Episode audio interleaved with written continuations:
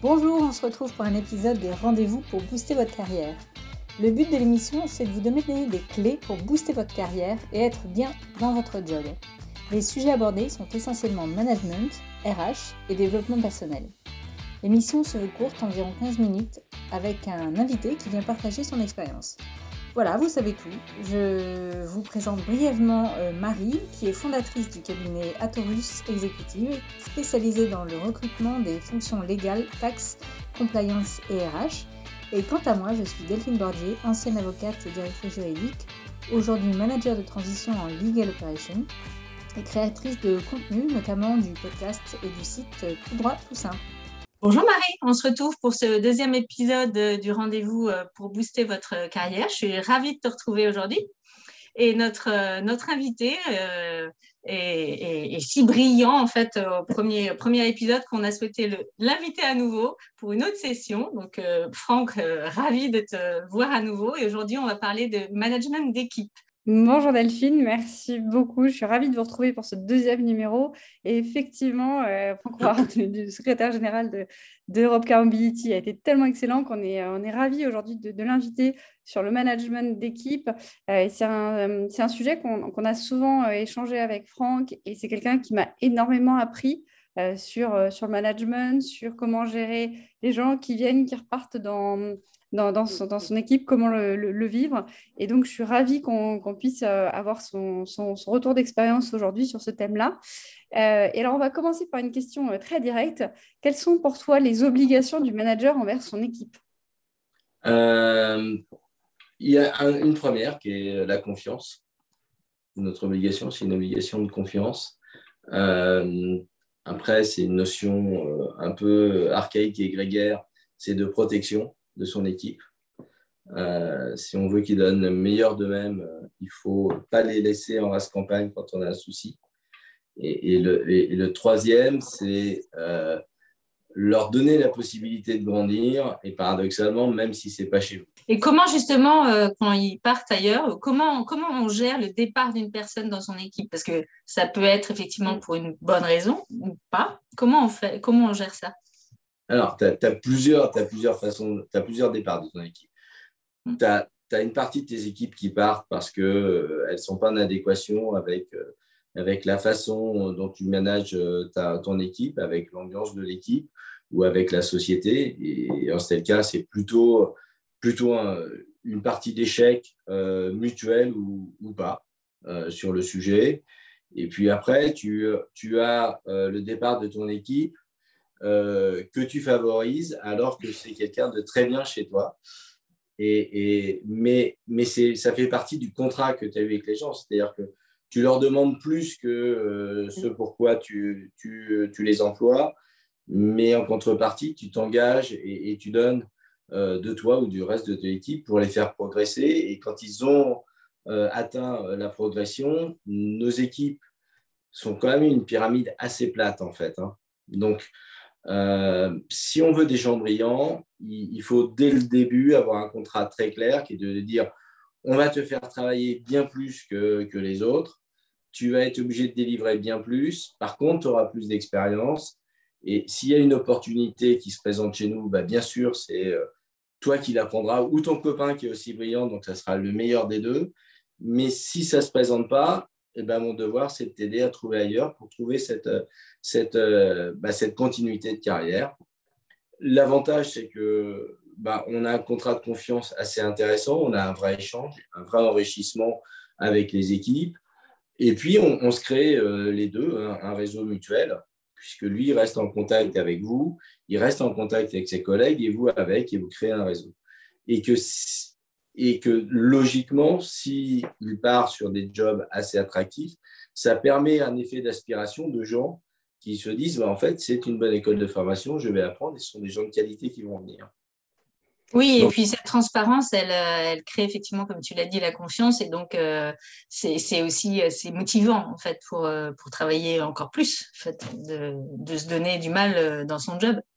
Oui, même si c'est frustrant de, de, faire en sorte de, voilà, de se séparer de, gens avec qui on s'entend très bien, qu'on a des affinités. Et, mais, mais c'est aussi le coup qui occupe qu'on se donne tous, qui est de dire le confort de tout refaire et sans faire d'efforts, de recommencer, bah, ce n'est pas notre métier et ce n'est pas notre société. Donc, euh, donc voilà, il faut, faut, se forcer un petit peu. Et, en fait, quand vous retrouvez les gens un an ou deux ans après, vous avez le même plaisir de les voir et vous êtes super content de, de voir leur progression.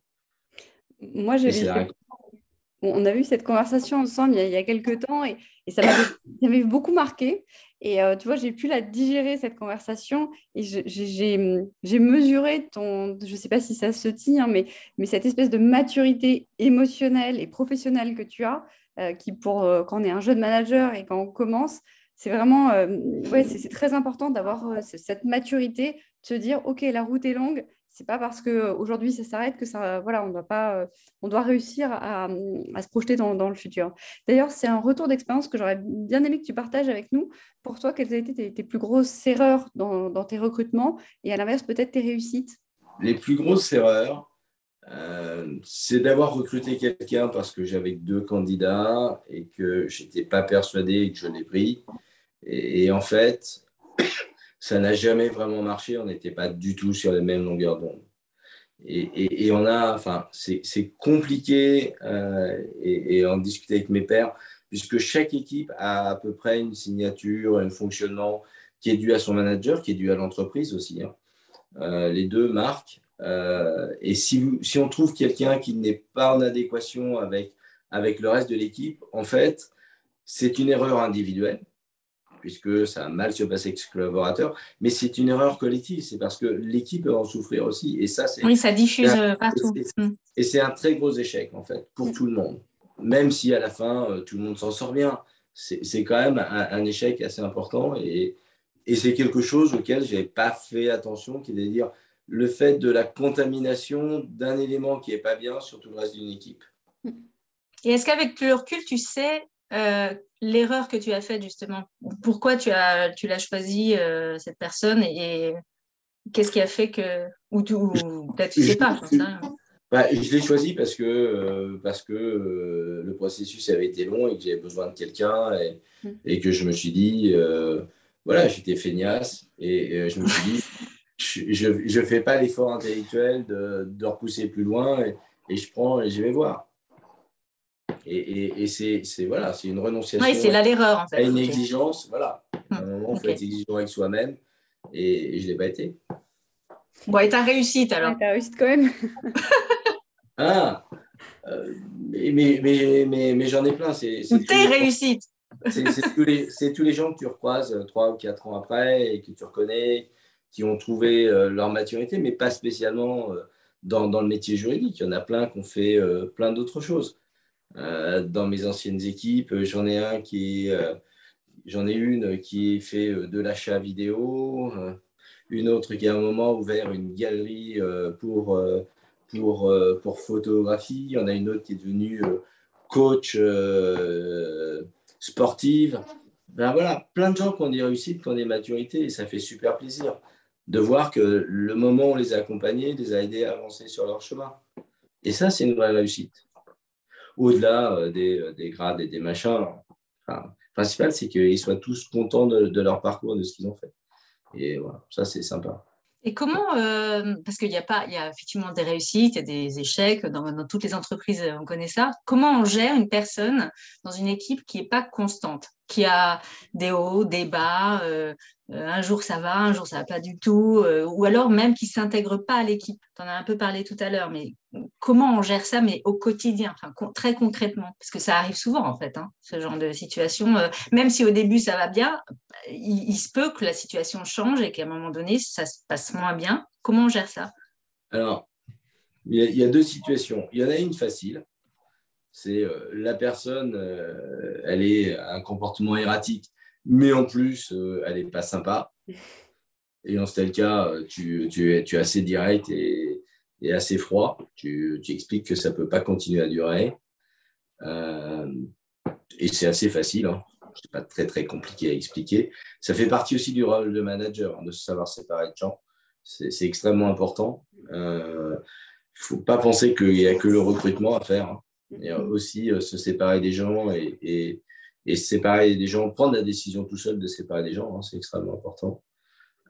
et puis après, il y a des situations qui est beaucoup plus compliquées.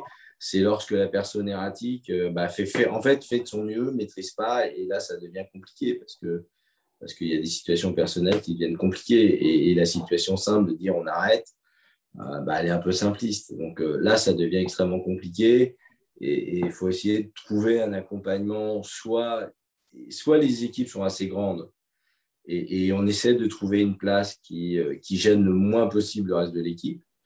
Et, après, le fait de délivrer ou pas la performance, c'est la responsabilité du manager. Donc, c'est à soi de, de voir jusqu'où on accepte ou pas. Donc, ça, c'est son problème et c'est plus facile à gérer. Euh, quand les équipes sont plus petites, malheureusement, c'est une situation qui ne peut pas durer. Parce qu'on parce qu'on ne peut pas demander à, des équipes de délivrer beaucoup et à une personne de ne pas délivrer pareil.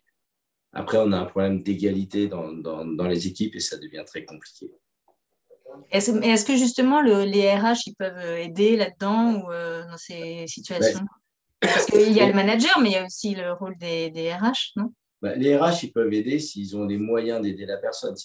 Soit elle est erratique, enfin, ça, dépend. Soit les RH peuvent nous aider à identifier les causes et éventuellement, s'il y a des, moyens d'y remédier, ben, ils nous fourniront les moyens de la formation, de l'accompagnement, du coaching. Donc ça, c'est tous les outils dont, on dispose comme manager et qui nous sont proposés par les RH. Euh, OK, mais après, le reste, euh, si c'est euh, consubstantiel à la personne, ni les RH, même s'ils font le mieux qu'ils peuvent, ni nous le faisons. Au bout d'un moment, encore une fois, hein, le, boulot de manager, c'est recruter, mais aussi c'est gens. Euh. J'ai une petite question euh, bonus que je me permets de poser. Euh, comme on sort d'une période de crise où on a eu beaucoup de nouvelles méthodes de management et notamment liées à cette question de télétravail, puis plus télétravail, enfin, ça n'arrête pas d'évoluer. De, Pour toi, comment tu vois le, monde du travail, le management de demain? Comment tu vois les choses évoluer dans les équipes? J'ai du mal à, projeter sur comment va devenir le travail d'équipe. Tout ce qui, le seul truc qui, qui, qui, me, qui me, préoccupe, c'est comment on va garder un peu d'humanité euh, dans, la relation globale et dans le ciment du groupe. Euh, on est hyper exigeant euh, sur les métiers du droit, sur l'implication, sur le temps, sur la zone de risque que l'on prend sur les gens, sur, sur la pression psychologique, on l'a bien vu dans les différentes études qui sont sorties. Euh, c'est un métier, sans être un métier stressant, c'est un métier avec énormément de pression et énormément d'engagement horaire. Et, en corollaire, on avait une espèce d'humanité, d'équipe, de fonctionnement, etc. À distance, ça va être extrêmement compliqué de garder cette humanité-là. La gestion technique à distance sur nos métiers, elle pose zéro problème. C'est délivrer technique, etc le partage de savoir-faire et, la gestion de l'humain, là, pour le coup, il va falloir qu'on soit euh, assez imaginatif pour, pour casser euh, le, pur digital métier, pour essayer de trouver des relais euh, où, pour le coup, on, va essayer de, retrouver ce, phénomène de groupe et un peu d'humanité. Et, aujourd'hui, avec un peu de retour d'expérience, pour être très, très personnel, euh, j'ai des réunions d'équipe globales, j'ai des réunions de managers et, je remets des one-to-one, même pour rien, avec mes managers pour garder ce lien, sans ordre du jour, sans rien. Juste pour recréer la pause café où on n'a pas d'ordre du jour, on n'a rien. la pause café, euh, elle peut être très très mal vue en termes de management. C'est un outil assez extraordinaire. C'est un outil qui fait euh, une frontière entre le pur professionnel et euh, le, sans être très personnel, mais un peu de personnel, qui n'a pas d'ordre du jour, qui n'a pas vraiment de, hiérarchie et, qui permet à tout le groupe de s'exprimer. Quand on a pu cette machine à café, on perd une source d'information, mais on, perd aussi un lien. Et on perd la connaissance des gens parce qu'au café, euh, lui demander bah, Tiens, tu vas pas très bien, bah oui, j'ai un enfant malade, ou j'ai des problèmes avec l'école, avec mes enfants. OK, ça vient naturellement dans la, conversation et vous, en tant que manager, sur des signaux vous écouter parce que parce que euh, c'est une communauté que, que l'on manage. Donc, euh, bah, il y a des gens qui ont des problèmes euh, temporaires. Ben, si on peut les décharger un peu, puis après ça revient et c'est un cycle. quand vous êtes en remote pur, vous n'avez jamais cette conversation parce que vous commencez votre meeting, vous le fermez, vous avez fini l'ordre du jour et cette conversation, elle n'est pas là. Et vous n'allez pas poser la question parce que là, vous allez rentrer directement dans l'intimité des gens et c'est pas votre métier, c'est pas votre vocation et, et c'est pas ce que vous avez à faire. Et, du coup, c'est ce lien qu'il faut essayer de recréer euh, et, qui sera, à mon avis, la difficulté bien plus que le délivré technique parce que où qu'on soit, le délivré technique, on peut le faire. Moi, je, moi, je, je suis pas sûre qu'on puisse le créer autrement qu'en physique, hein, ce lien euh, social. Hein. Honnêtement, tu l'as dit, hein, en, visio, on ne parle pas des mêmes choses, en fait. On ne se dit pas les mêmes choses. On ne se dit pas tout, surtout. On se dit beaucoup moins. Et les messages sont beaucoup moins. Euh, C'est beaucoup plus froid, beaucoup plus distant, beaucoup plus. Euh, et, même le, et, même le, langage corporel est beaucoup plus compliqué à lire en visio qu'en présentiel. Bah ça, il y a une raison qui est assez simple, c'est que en visio, tu as un écran et quand tu prends la définition dans le Larousse, hein, un écran, c'est ça coupe les rayons. Or, quand tu, quand tu prends la communication, il y a deux types de communication, la verbale et la non-verbale. Il y a 83%, elle est non-verbale. Mm. mécaniquement, tu mets un écran, tu coupes une partie de ta com. Mm. Mais, et, puis, tu n'as que le visage, tu n'as pas les gestes, tu n'as pas le, corps. Tu n'as pas la jambe qui n'arrête pas de bouger euh, quand tu poses une question, euh, qui, est, qui, est, un signe que tu, que tu remarques tout de suite quand tu es en, en présentiel. Et, voilà, le, seul truc qui, est extrêmement important, c'est justement toute cette communication que l'on perd et qui est très difficile à retrouver. Il faut qu'on trouve des moyens de la retrouver. Un grand merci, euh, Merci à toutes les deux. Merci beaucoup. Merci. À très bientôt. à très bientôt. Au revoir. Si ce nouveau rendez-vous Booster votre carrière vous a plu, surtout dites-le nous en nous envoyant un message et en le partageant sur les réseaux sociaux et à vos contacts. On vous donne rendez-vous le mois prochain pour un autre épisode. D'ici là, portez-vous bien.